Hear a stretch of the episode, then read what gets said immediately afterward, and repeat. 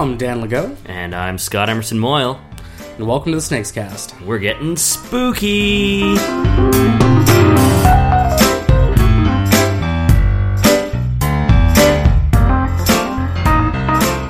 Last time we left off on discussing sort of how horror can be applied to games and fear and tension and all sorts of other things. And we left off sort of leading into discussing cooperative games as a, a new medium in the industry. A way to get um, scared together, right? Yeah. So Dead of Winter was, can we say game-changing? Is that an unconscionable pun? Dead of Winter was game-changing because of the way its Crossroads mechanic integrates Uh, a really thematic thing into a, a you know, moderately rulesy game. Dead of Winter we covered uh, a while ago on the Snakes Cast in our zombie games episode, so check in on that for rules. But essentially, we're we're all survivors, and we're there's a zombie apocalypse, and we're holed up in a school somewhere really cold, or a gym, or a church basement. What is it? The colony is is this the colony? Yeah, it's it's a building. It's a warehouse. It's a big building that doesn't have enough supplies to get us through the winter. And yeah, zombies are bad news, but also like frostbite, and also other survivors. And in uh, in the most recent version, Dead of Winter: The Warring Colonies, that other colony across the road that you're competing with for uh, for resources. Um, but they're all co-op or co-op with a trader or team-driven, and that sense of we're all in it together lets people freak out a little, I think. Yeah, well, I, the Crossroads, too, having, like, these weighted choices where the outcomes are probably not that great. I know when, I, when I'm playing it, I'm just like, you want option one or two, it's going to be mysterious either way, and read the first sentence of what sort of entails, so the sure. repercussions are kept secret. I think that adds yeah, they're, they're a little bit of terror to it. Sort of ugly triage decisions or or painful Sophie's choices, uh, where where one consequence might feel better than the other, but not by much. They might also they might both come with significant risk, and often the choice that is mechanically safer also feels morally repugnant. Yeah.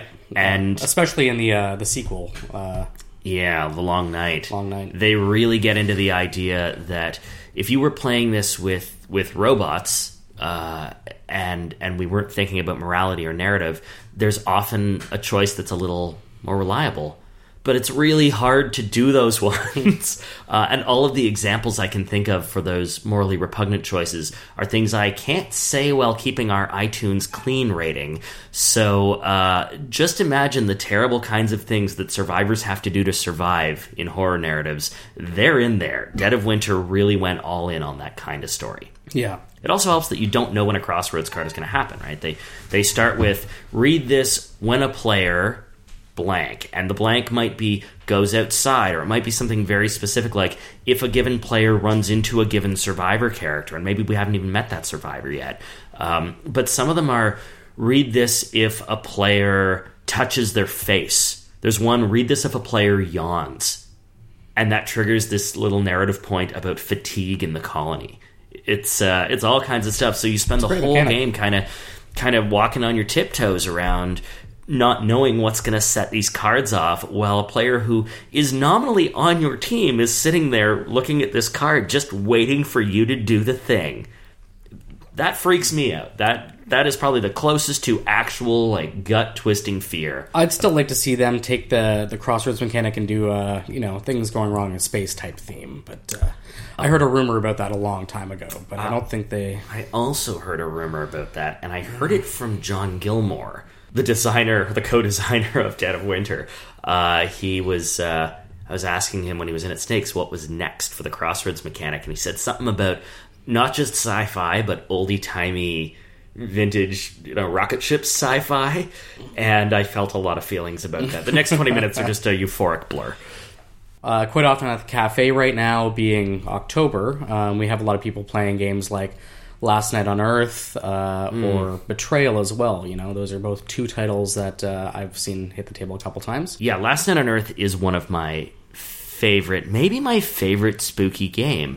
Uh, and I love it because your characters start out puny and sad, but over the course of the game, they start to suck less because they find equipment. And if you're using the Timber Peak expansion, which I think is kind of a must-have for that game, your characters actually gain experience points as they knock off zombies, and they get cooler.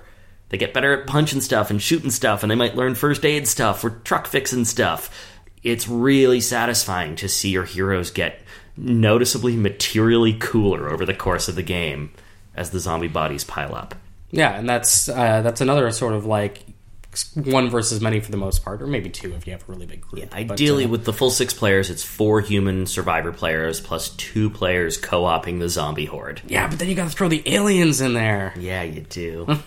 Yeah, you brought up Betrayal at House on the Hill, and now its sequel, Betrayal at House on the Hill: The Widow's Walk, and its uh, well, that, it's follow an expansion. Up. It's an expansion, yeah, and its follow-up, uh, Betrayal at Baldur's Gate.